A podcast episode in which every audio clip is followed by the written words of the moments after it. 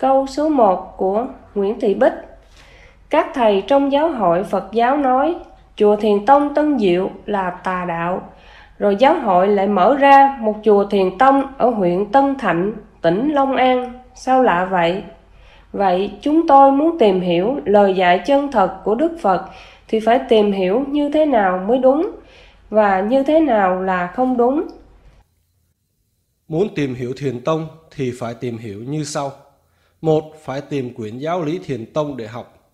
Hai, Thiền Tông chỉ dạy có bốn chữ là giác ngộ và giải thoát.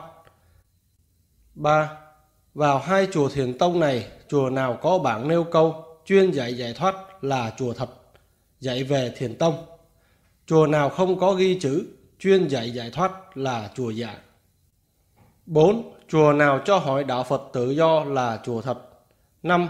Chùa nào không cho hỏi đạo Phật tự do là chùa giả. 6. Chùa nào dám phá tà tông là chùa thật. 7. Chùa nào cúng là chùa giả. 8. Chùa nào đốt nhang cầu xin là chùa giả.